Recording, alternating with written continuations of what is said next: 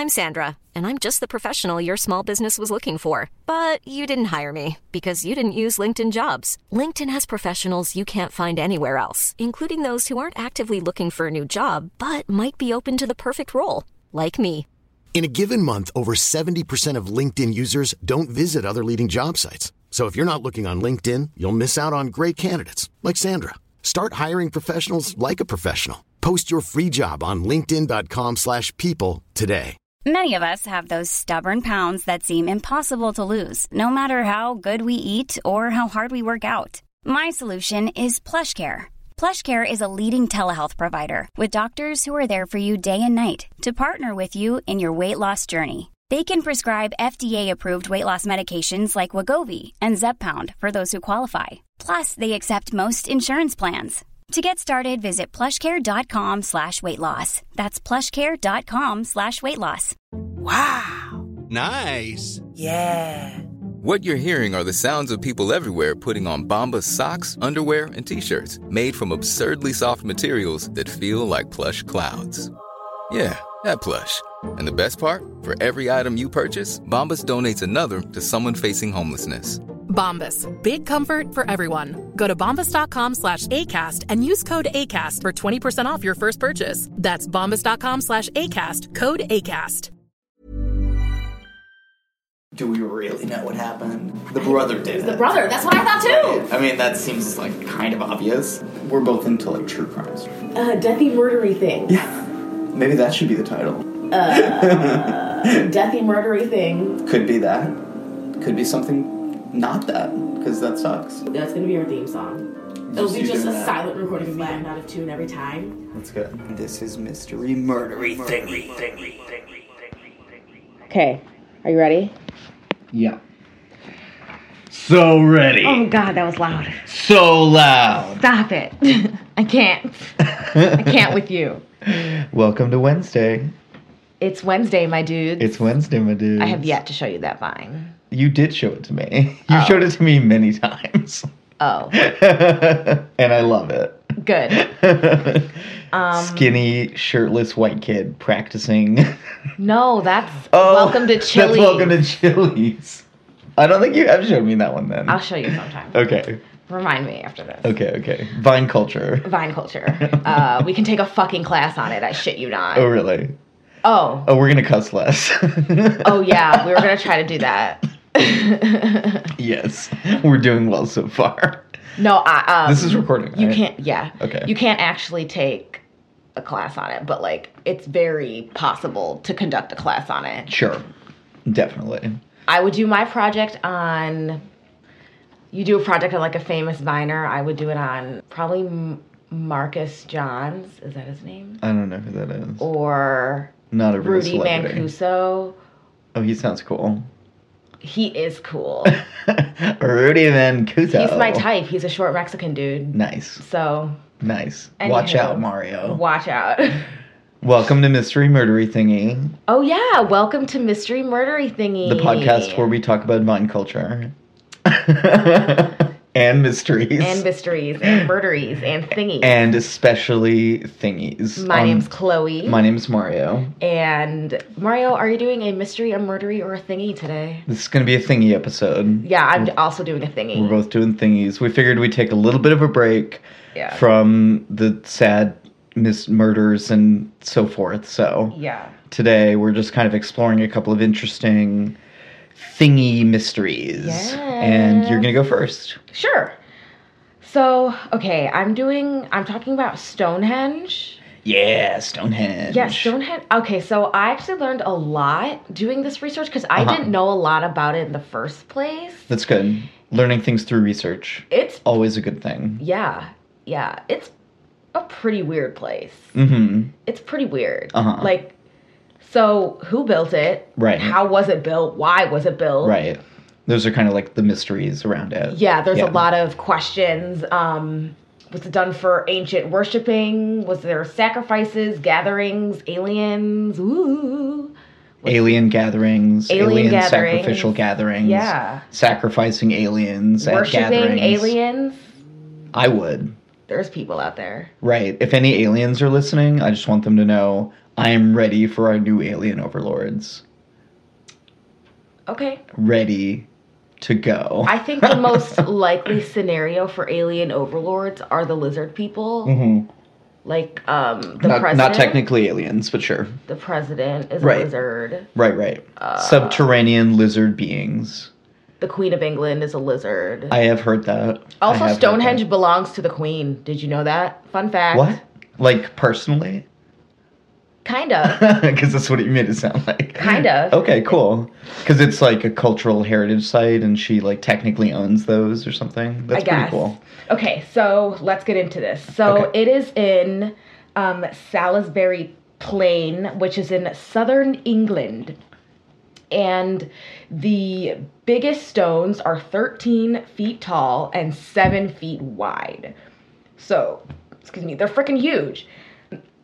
They are made out of two different, there's two different, let me like describe it because I think that's im- important. Mm-hmm. So, Stonehenge basically looks like a half a circle of these huge things called trilithons, and those are the arches, the like doorway looking arches with the two stones and the horizontal thing on top. The horizontal thing is called a a, a lentil, not a lentil. That's a bean. a lenten, I have it somewhere written down somewhere, but okay.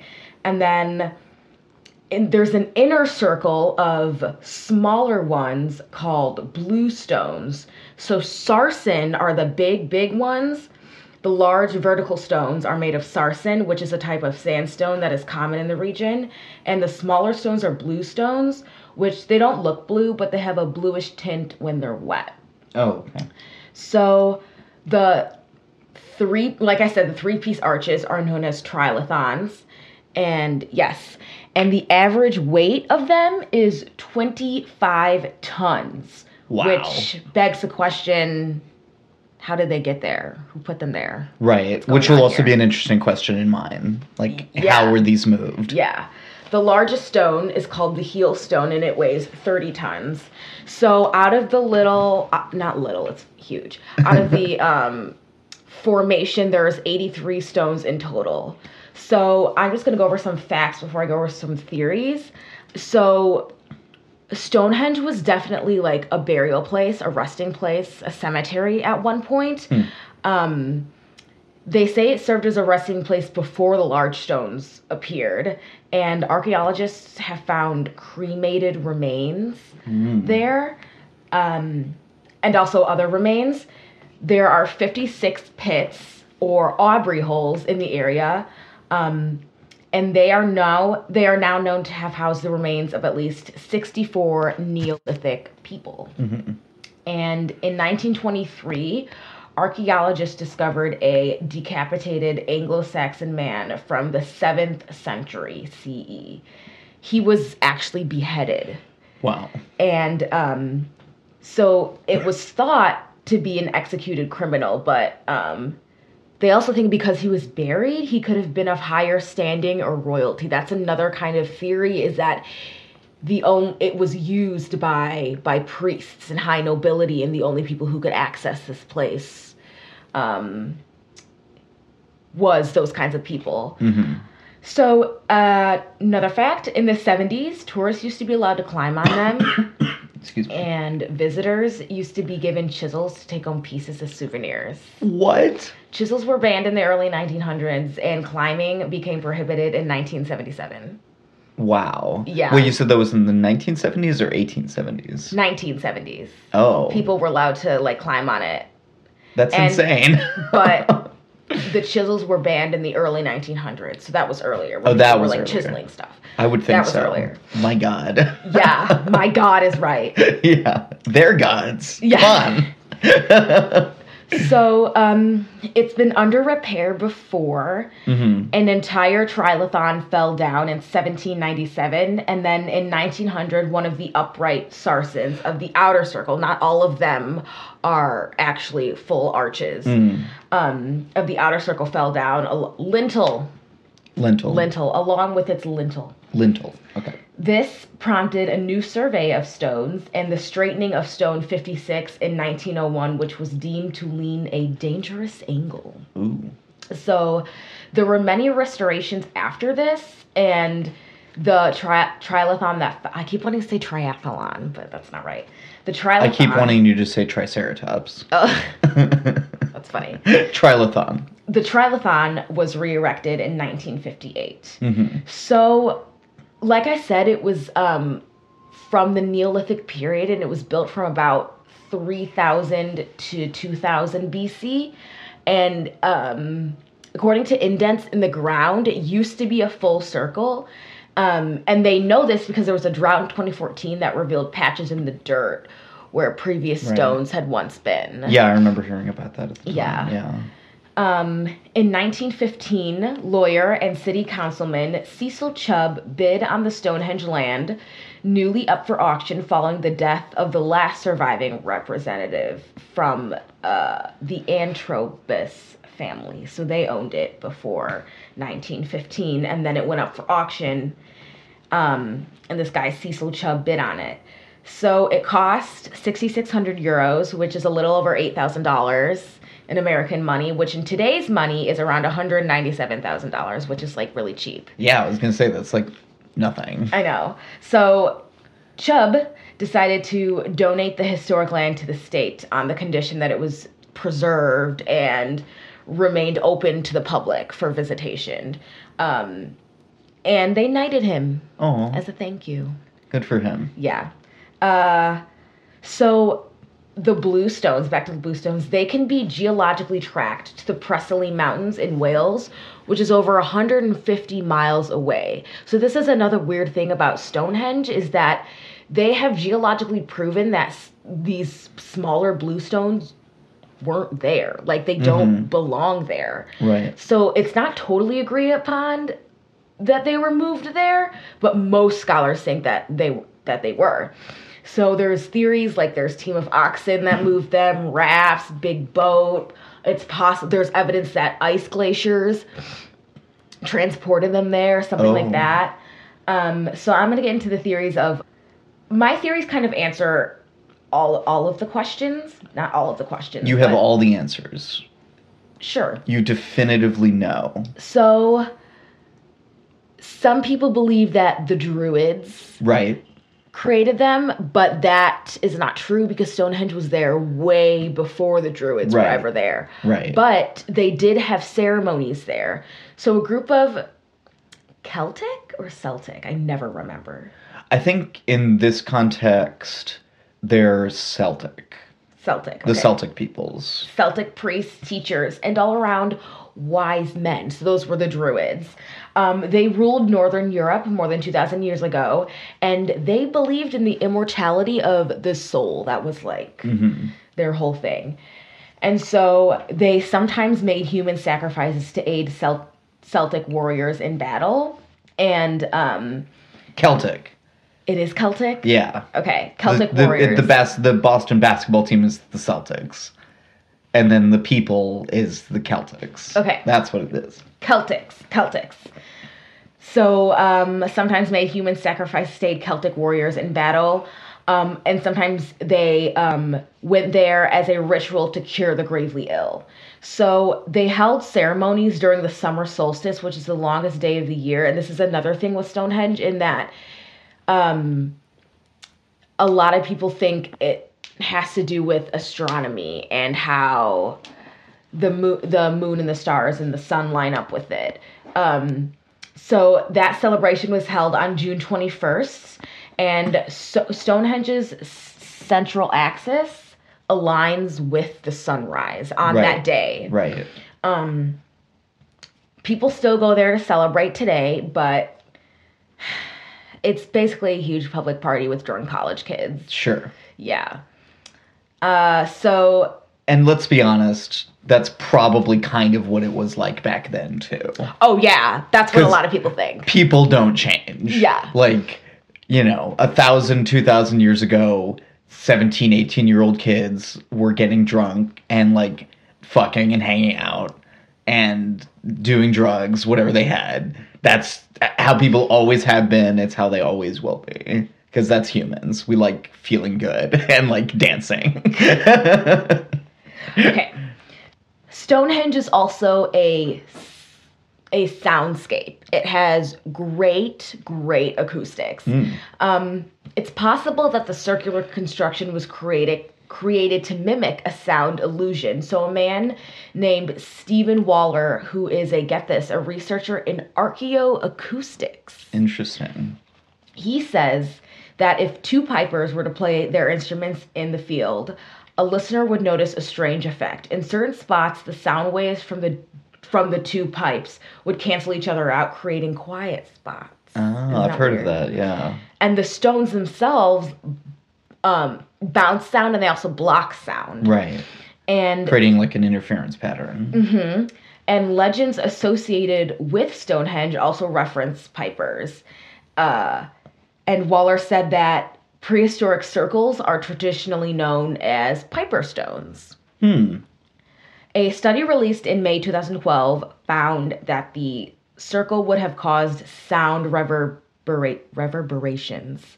Reverberations. I like the way you said it. Reverberations. Reverberations. Reverberation. Reverberations. Rev- reverberations. Reverberations. So, uh, a study released in May 2012 found that the circle would have caused sound reverberations similar to those in a modern day cathedral or concert hall. Ah, interesting. Another theory is that eight of this answers the question of how they got there. Ancient folklore says that Merlin, the wizard from the story of King Arthur, magically transported them from Ireland and then had giants erect the stone. Of course. Um, in the oldest known depiction of Stonehenge, in a copy of a manuscript, in a manuscript called uh, Brute from or Brut, I think it's Brute though, from the 1100s dates back to. There's a picture of there's a picture of a giant helping Merlin lift what looks like a picture of Stonehenge. It's, Conclusive proof. it's really weird. But weren't they created before that? Yeah, but this is this is like uh Oh, it's like a, a telling of how it came to be. yeah, Okay. this is the oldest known depiction Sure. of Stonehenge. Sure, sure, sure. So Giants, aliens, all kinds of stuff. something. Like uh, the dead. So some people think it offered communication to the dead, and Hmm. like I said before, remains have been found there, and it's likely that Stonehenge was indeed a, a- like a popular burial site. Sure. So Mircea Elia, Eliade, I'm not sure if I'm saying that right, a historian of religion, said that it could have been a sanct- quote a sanctuary built to ensure relations with the ancestors, the privileged place that affords communication with heaven and the underworld, that is, with the gods, the Chthonian goddesses, and the spirits of the dead. So Chthonian meaning like Cthulhu. Oh, yeah. Yeah, I had to look that word up. Cool. Um, so this is what I really think that a lot of it was. I think a lot of it was built for worshiping ancestors and um, maybe doing sacrifices and communicating with gods and goddesses, and that's what it was for. It was like a um, a monument. What's the word? Like a temple. A temple. Sure. Uh, it was like a, a point where the line between this world and another world Exactly. is, is like thin. And the tri- trialathon, some people say In the same way that in Ghostbusters, the l- lady's refrigerator was a place Oh, yeah. where the line was just to give a modern context to what we're talking about so you understand. Are you the gatekeeper? Are you the keymaster? I am a servant of Gozer. See, that's a role I could play, Rick Moranis. Anything Rick Moranis. Anything Rick Moranis. I'll do the remake. So, as I was saying, As I was so rudely interrupting Mario you. Silva. yes. that the trialathons, some say that they are a doorway. Mm. And they kind of look like a little Yeah. archway doorway, Sure. right, to another world. It's all kind of supposition, and context, and whatever, sure. but it makes sense. Yes. Um It could also be an ancient observatory. Right. So in 1963, astronomer Gerald Hawkins proposed the theory that Stonehenge was a computer for for predicting eclipses of the sun and the moon. Some say that Stonehenge also had healing properties, and a lot of people made a bit of a pilgrimage over there. So the remains found have actually shown evidence of trauma and deformity. Um, like I said, it was a site of pilgrimage for healing and religious purposes, and some believe that the blue stones, the smaller stones, were magic. Um, and these were the ones that were said to be from uh, Wales, so they must be magic if they're, you know, transported 150 miles. Right. Um, And the final theory is that aliens. So either it was built by aliens themselves. Because if there's nothing left, it's got to be gotta aliens. Built by aliens themselves. Sure. Aliens gave humans the technology to build it, or it was a landing pad or a communication area for aliens to talk to the, each other or for humans to talk to aliens. Right. Right. Right. Um, So I also learned that Stonehenge is actually one of m- many monuments. Different Um, hinges. And the most interesting one was Woodhenge. Mm-hmm. And basically, it's a circular formation of timber. yeah. And it's located about a half a mile from Oh. Stonehenge. And they say it was done in 2300 BC. So around the same time that Stonehenge was being built. Mm-hmm. Discovered at the center of the site was the burial of a three year old child whose skull had been split open with an axe. Apparently, a sacrificial victim. So, people also think that Woodhenge was built and then Stonehenge was like the final, like, creation. So maybe this was kind of a test or Yeah. preparation. Um So when an aerial image was taken, they could see dark spots. And then when the site was excavated, these dark spots proved to be empty sockets that had formerly held large upright timbers. oh. So a structure similar to Woodhenge may have stood at the center of Stonehenge before the Great Stone Circle and Trilithons were erected. Interesting.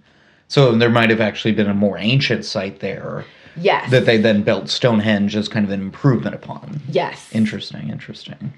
Um, But yeah, that's pretty much all I got. Cool. Uh, my sources were the wonderful, wonderful Wikipedia. I watched a little bit of a Naked Science YouTube documentary. I looked at an article on mental floss by Michael Arbiter, looked at some BBC history. I read two different National Geogra- Geographic articles by the same dude named James Owen, and also um, a lot of the info I got was from EnglishHeritage.org, and they were also a bit of like a tourist sure. site Of course. that had a lot of here's what you can do here and blah blah blah blah blah. Um yeah, so I know I say this, what I'm actually gonna do at this time.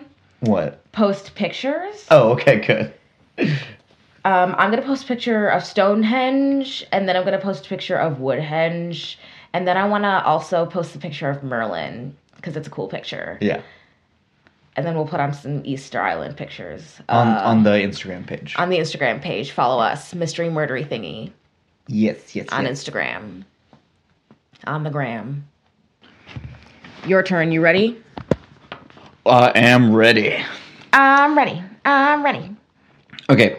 Oh, just a quick correction from last time. The Mexican presidential candidate that I was trying to remember the name of, his name's actually Andres Manuel Lopez Obrador. What did you do last time? I forgot. Oh, you did those kids. Right, the missing 43 from Oh, Ayotzinapa. God, that was That's that why I'm doing something, something. not super sad this a time. total bummer. It was a bummer. okay. I'm excited. Okay. I'm excited. Yes, yes, yes. So this time I'm doing the mystery of Rapa Nui, also known as Easter Island or Isla de Pascua, Cool. um, because technically it is a part of Chile. Now, it was it was taken over by by Chile in the 20th century. Do you have facts on the origin of the name Easter Island? Um, I don't, but I'm assuming that it's a name that was given to it probably by um, by Captain Cook when he visited in the 18th century. That's what I would assume. There, it, I mean, it, I feel it like must ours have is been. so different. Easter Island. What's Pascua? I don't know. I was hoping you would know.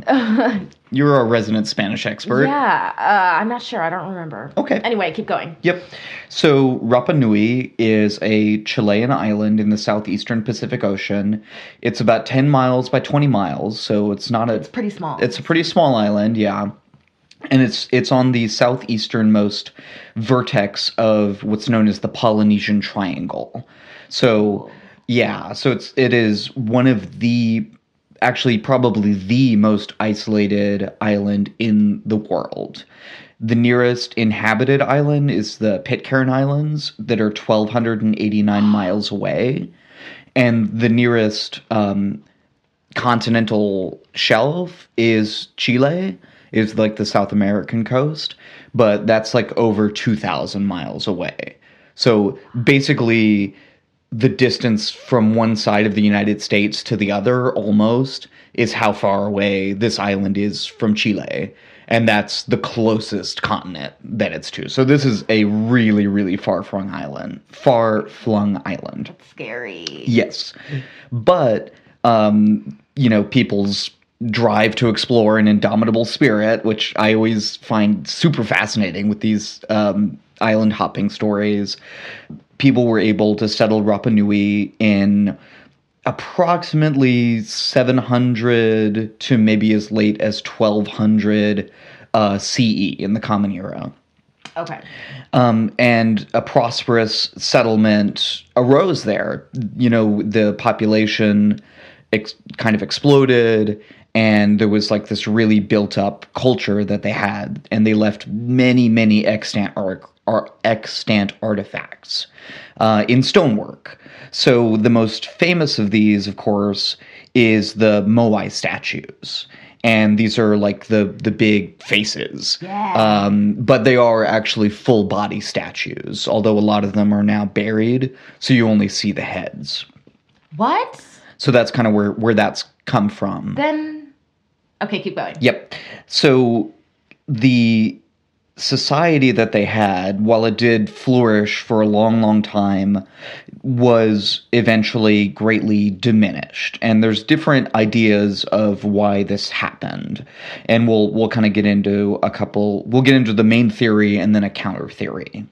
So this was in the kind of traditional theory because of an overuse of resources, uh, the deforestation of the native palm tree, which completely covered the island in previous times when it was first settled and now is almost completely gone, uh, overpopulation, and the introduction of the invasive species, the Polynesian rat, which people brought with them all throughout the, the expansion through Polynesia and Melanesia, etc. And those factors combined led to the extinction of many, many of the native species. So there was kind of a mini extinction event that occurred basically concurrent with humans arriving at Rapa Nui. But exactly why that happened or what the consequences of it were is still a little bit in um, contention historically. So, to get to the Moai statues a little bit, and then we'll get into them in more detail later, they were um, built between about 1250 and 1500. So, actually, a lot later than I thought. Um, and I think later than people used to think, but with some updated archaeology, we've been able to show, or people have been able to show, excuse me, that they were actually built um, fairly late, so 1250 to 1500. And there are about a thousand of them on the island in total. So there are a lot of these things. Oh, I had no idea. Yep, yep. And uh, like I said, we'll get into some more specifics about those here in a minute. Um, but just to get back to kind of the story of the settlement of the island and then the later visitation by Europeans, that happened, uh, the visitation by Europeans happened in 1722. That was the first uh, arrival. And I think that was uh, Captain Cook, uh, the famous um, English captain who went there. I believe he was the first. and at that point, the population started to really collapse. Uh, it was down to about well well, again, this is we'll get kind of get into why this might not be true, but the original European visitors thought that it was down to about two to three thousand from a high of about fifteen thousand a hundred years earlier. So the first European visitors, um, their supposition or their kind of um, what they thought had happened to these people was that they previously had this huge built up culture which was you know kind of displayed through these huge stone statues and that there had been some kind of big conflict and that these people had basically overused their resources fallen into conflict and kind of killed themselves and starved themselves down to this 2 to 3000 figure. But that that may not actually be accurate. That may be a sort of historical fallacy uh, or misunderstanding or misapprehension that's kind of been propagated down through the years, and and that's kind of what most people, for most of the history of what we've been you know known about this, what people have thought happened, but. Um, there's a professor who's done some more recent uh, scholarship in archaeology who's kind of countering that and we'll get into his counter argument in a bit. But what we do know for sure is that once Europeans arrived, they brought with them, as they so often do, horrible disease. And Man, white people. I know. Um, and al- although one must note also that native diseases did also infect European uh, conquerors and visitors. So it did run both ways, but obviously the impact of it was much, much greater on the native populations. And just as in North America and many, many other places, um, this, you know, completely decimated the population, more, more than decimated. There was also a large amount of slave trading uh, and raiding that occurred off of the island. Um, so that by 1877, the population, the native population of Rapa Nui, was down to 111 individuals, and that was its low point. So, you know, the destructive forces, oh basically, of the world bearing themselves down upon this native population winnowed them down to 111 by 1877. Obviously, that that is a great tragedy. So it's not entirely without uh, tragedy. The good news, however, is that since then the population has rebounded to about 7,750 by 2017. So the the and uh, about sixty percent of those are related to the native Rapa Nui. So the the native peoples have not died out in Rapa Nui. They they were able to, again, with that indomitable human spirit of survival and and perseverance, uh, were able to overcome you know the the destruction that was brought upon them. So they got slaves all the way out there? Yes, there there were slave raids that were actually occurring at Rapa Nui uh, throughout the late, you know, middle to late 19th century, and they they took ships all the way out there and then brought them, excuse me, to you know wherever, presumably to the New World, so to speak. Wow. So, the two kind of central mysteries um, that surround Rapa Nui and, and kind of my research into it uh, are how and why did all of those statues get built, right? Uh, the Moai, and how did they get moved? Because just like Stonehenge, these are enormous, uh, actually, even bigger, but we'll get into some specifics. Yeah. And then why did the population suddenly collapse? And we'll get into that second question first. So, like I said, there is this kind of traditional theory of the overuse of the resources by the native population, that the statues were a sign of these kind of competing oligarchical strongmen that eventually, uh, you know, uh, led to large scale conflict between the peoples on the island and that there was this new stone weapon that they used that kind of exploded the ability for the native people to um, to to kill each other, and that has is what uh, one scholar deemed the ecocide theory, which is um, ecological suicide. So ba- basically, the theory there, like I was saying, is that the overuse of the resources, the growing population, all of that led to the destruction of the native Oh. I didn't know population. there was a word for that. Ecocide. Yeah, it was basically a word that this um, that this scholar made up or you know came up with as as a sense. kind of portmanteau to describe the situation. So that is a generally accepted theory of what occurred. However, um, and this is where the main bulk of my research uh, came from, was this professor um, named Hunt, Professor Terry Hunt, out of the University of Oregon. And I watched a lecture that he gave called Rethinking Easter Island's Mysterious Past, really good lecture, um, which he was giving at Keble College out of Oxford University Wow. back in 2016, so pretty recently. Yeah. And he and his team went to the island. They did an archaeological study and they found a number of things. Uh, like I said, it was super, super interesting. I would, I would uh, encourage people to go and, and, and watch it as well because he's got some really cool uh, videos and pictures and just really neat. So, what Professor Hunt posits is that the great portion of the deforestation was actually, we can lay at the feet of the Polynesian rat that I mentioned earlier.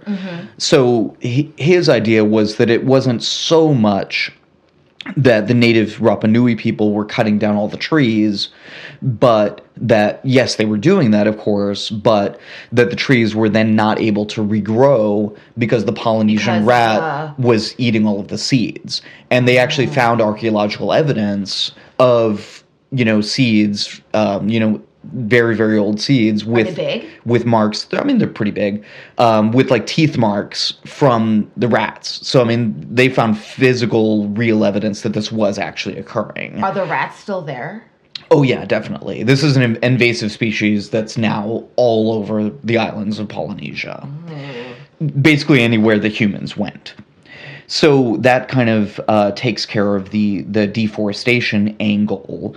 Um, and what he says as well is that based on the evidence from those early European visitors, they actually found a very well balanced, thriving society.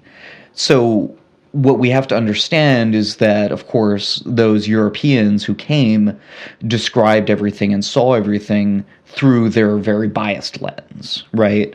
They were prone to thinking of these people as backwards, as downtrodden, as as somehow lesser naturally, right? Because that's racism and that's you know how people think of those people uh, even down into today but it's it's a misconception right i think we have to be we have yeah. sure obviously but it also becomes endemic to our culture where we we we kind of subsume those racist assumptions without even maybe acknowledging it or thinking about it so you think stone age culture oh those people must be suffering they must be um, somehow lesser. They don't realize, they don't understand.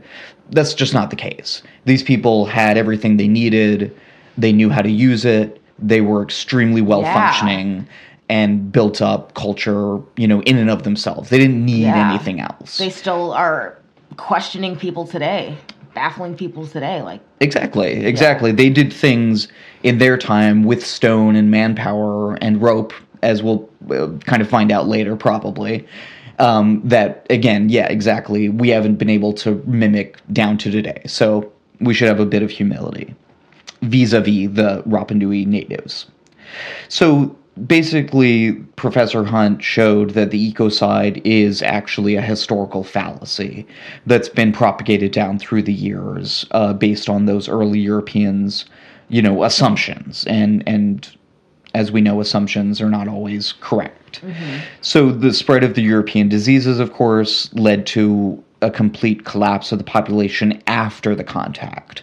So it's not that the population um, was greatly decreased before European contact, but rather it happened after European contact. And that, that initial oh. like big decrease from 15,000 down to 2 to 3,000, that may never have actually occurred in any case. Like the Europeans who were saying that they didn't really know. That was How just could kind you of actually. Did they have records and stuff? How could you really know? exactly, and and I think that's when you think about it, it's like, oh yeah, how could they know who was there a hundred years before? Yeah. Yeah, exactly.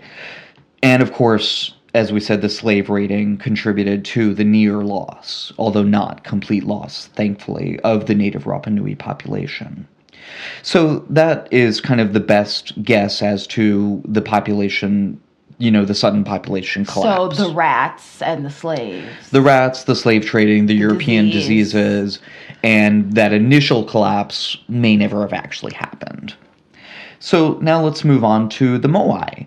And these are the huge Are those the- the stone statues? statues. Yes, yes, yes.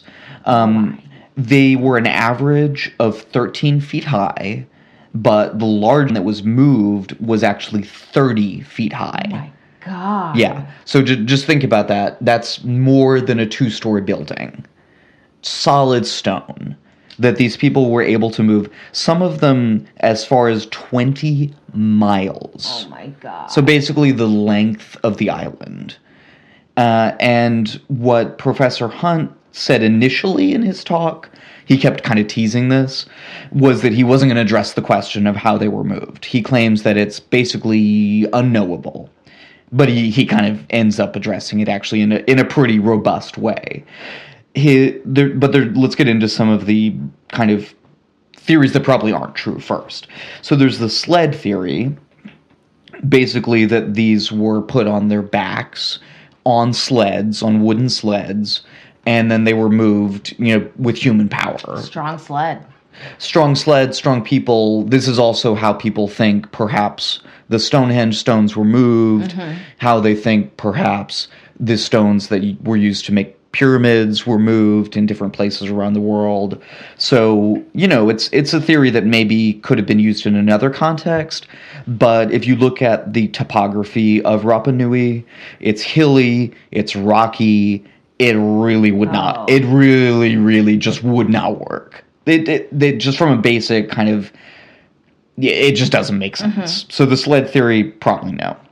Um, there's also a theory that they used leverage to kind of roll them, kind of like moving them over onto themselves. That seems pretty unlikely. Don't you think there'd be evidence of that? Yes, there there definitely would be, which we don't see.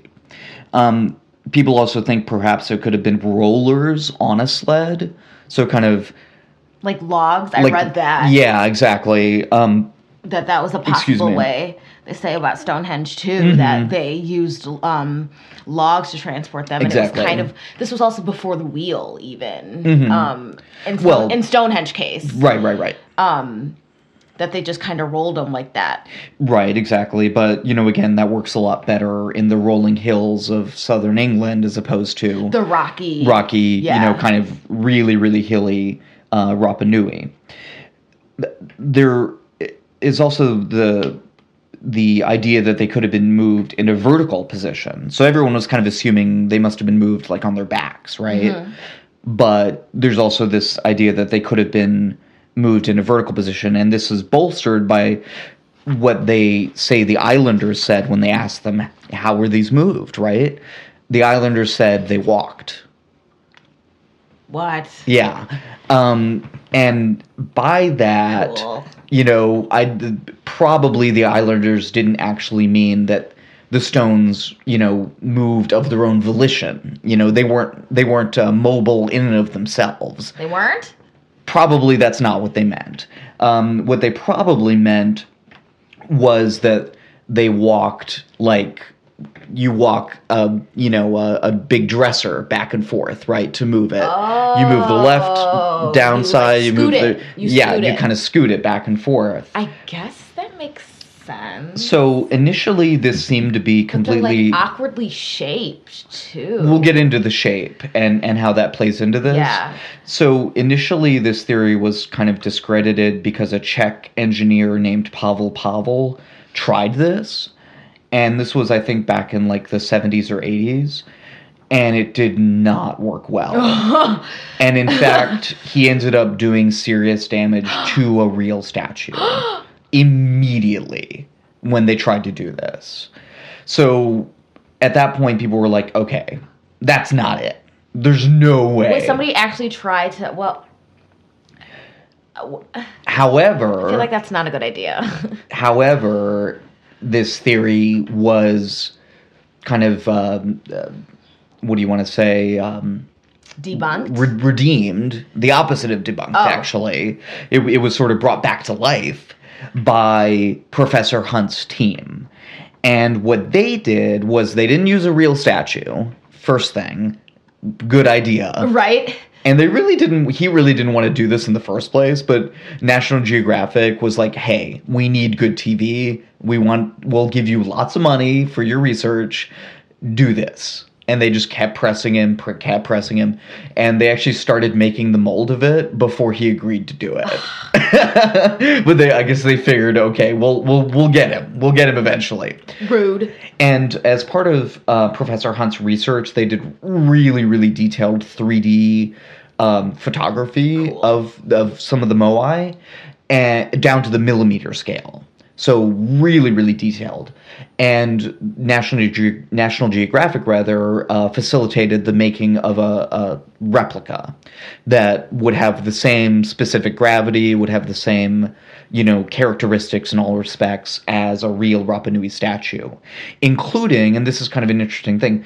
Before they were moved or while they were in transit, the the Moai the base of them was more built up on the front. So there was kind of like um it, it, it was kind of larger in the back and then sorry let me just think about this for a second yeah yeah it was kind of larger in the back and then less in the front on the base so the stat so the moai were kind of like okay. like leaning forward a little Okay. bit right and as professor hunt states it was like 12 to 15 degrees so it's kind of as if you know if you're looking at a person and they're just kind of like leaning forward you know as if they were Slightly. going skiing downhill Oh, okay. right? And that's kind of what the Moai looked like in their initial state. And then when they would get them up to the platforms where they were kind of their last resting place, or, you know, that's what they would have initially thought, although much, much later they were all um, pushed over in the in the uh, 19th century. But anyway, that's a different story. Um, when they were being moved, they had this extra bit. So what um, that basically facilitates is the ability, and they actually have a, a video of them doing this. You can wrap uh, ropes around the top of the moai, and then with maybe about 15 people on each side, you rock it back and forth and you you just basically the the head then moves and then the base starts moving Also with it. yeah. and just because of gravity and it uh, as professor hunt described it it's like a natural fall forward just like a human walks because that's the way in which we walk. It's a controlled fall forward and then catching yourself F- controlled fall forward and then catching yourself. And that's technically from a physics standpoint how a human walks. And that's also how the moai walk and they, They actually walked. they walked. And they actually did this. And they moved it about 40 meters. So you think they figured it out? they seem to have figured it out. And to give some further credence to that professor and this they were doing all of this in hawaii. And professor hunt showed a video of them doing this to a native uh, rapa nui woman who was living in hawaii and she started singing what she said was the moai walking song yeah. And Professor Hunt was like, Oh, I've never heard of the Moai walking. I didn't know there was a Moai walking song. No That's one told so me funny. about the Moai walking song. and she she started singing it. And she she basically said, "This is how it happened. This is how they were moved. This was how the Moai walked." and he also showed it to a Rapi, uh, a native Rapa Nui activist, like a land activist, and he got really emotional, and he actually started crying, and he said, "I can see my ancestors."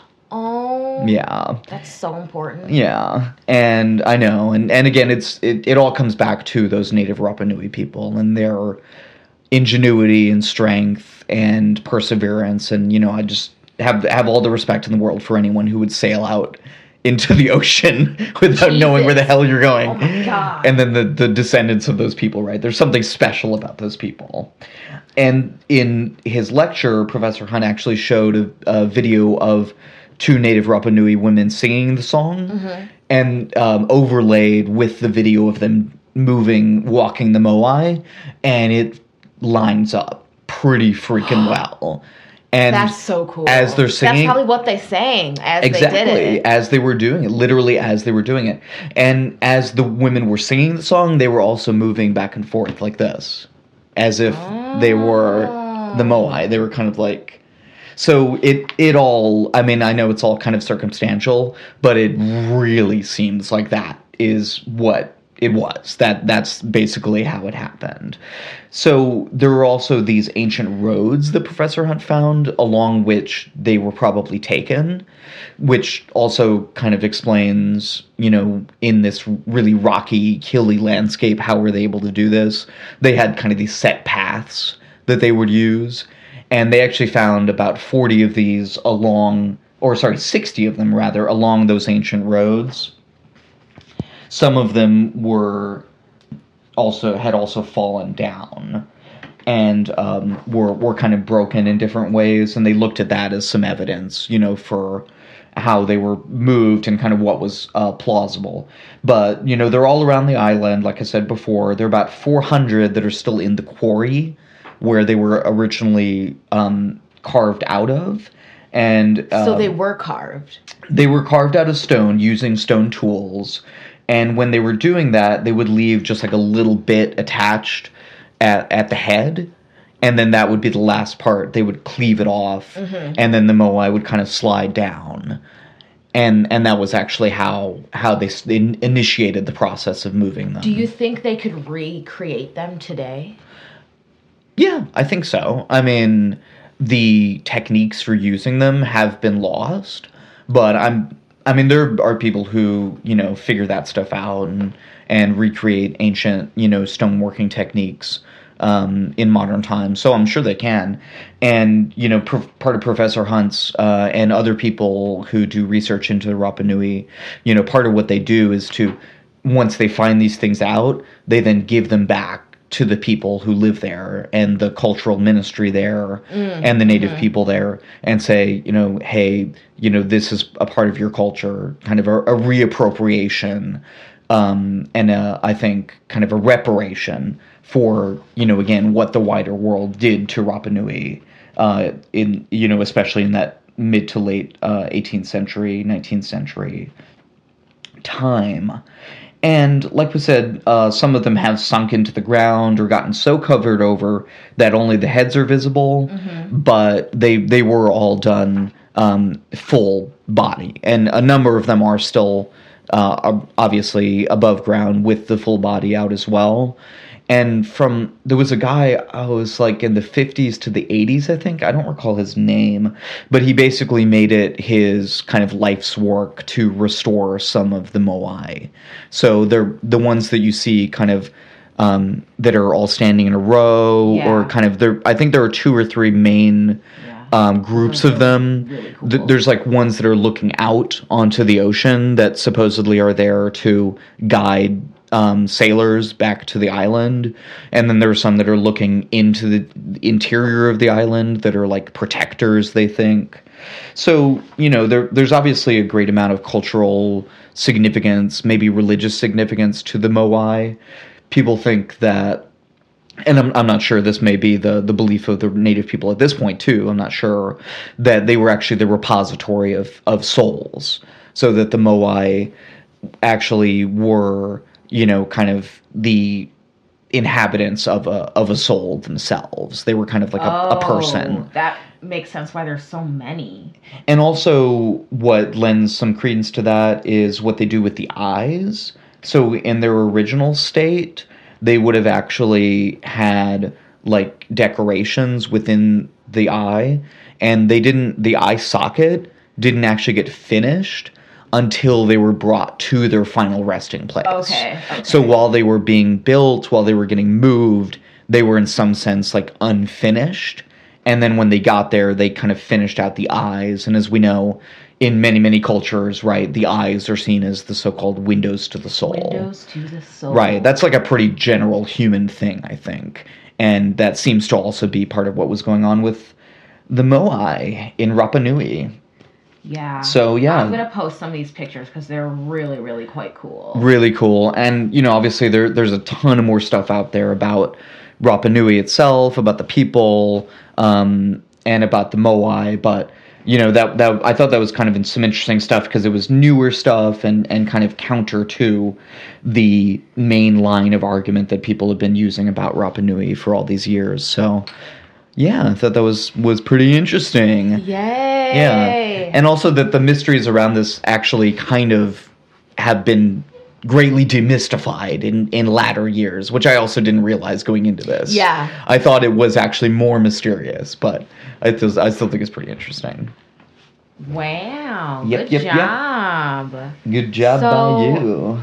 I don't have any weird shit in the news. Okay, we're a little pressed for time, so Oh, for sure. yeah. Um, I think I just wanted to do a but little bit. But I bit. think oh, next time yeah. we should talk about the bombings, the the Austin bombings. we can address it. Yeah, this is very personal for me. Um, Yeah, this is a thing. like I have family members who live in Austin in that area. Yeah. Thankfully, well, I guess we'll get into it next time, but they they may have um, caught up with the person who did it. Yes. Yeah, He- we'll get into it. Yeah. Um, I, I just wanted to give a brief, and I, I don't have the story up right now, but an update on one of the weird shit in the news that we did the other day, or I think it was actually the first one, about the the children in California who you know had been kept in their house for all those years and everything. yeah. Uh, yeah. I forget what their name was. There was like 13 of them. Yeah, something like that. So apparently, some of the older ones have been uh, released from the hospital. They're living um, and being supported by many different people, their lawyer and you know psychological professionals and everything. But they seem to be doing okay, That's and good. they seem to be kind of moving on a little bit and and again that indomitable human spirit um apparently even though their parents had an extensive dvd collection they had never watched movies before i know and now they're big star wars fans Ah, I love that. and they're learning how to make food and some of them are saying they want to become doctors and nurses Oh. like we said initially when we talked about it you know i have no doubt that those kids are going to be okay yeah. because For sure. you know and and obviously you know it, it'll never go away what happened to them and their parents hopefully will rot in jail forever and they're not a- able to contact them at least for the next three years the parents aren't allowed to contact the children but you know should be. yeah i i you know and all all power and strength to those kids you know so anyway All right. okay thanks for listening y'all Thanks for listening. Don't forget to rate and subscribe. Mm. rate and subscribe. We're we're we're trying to build up our listenership. We're trying to get on some new platforms. Tell your friends. tell your friends. Tell your enemies. Tell your frenemies. Good job by you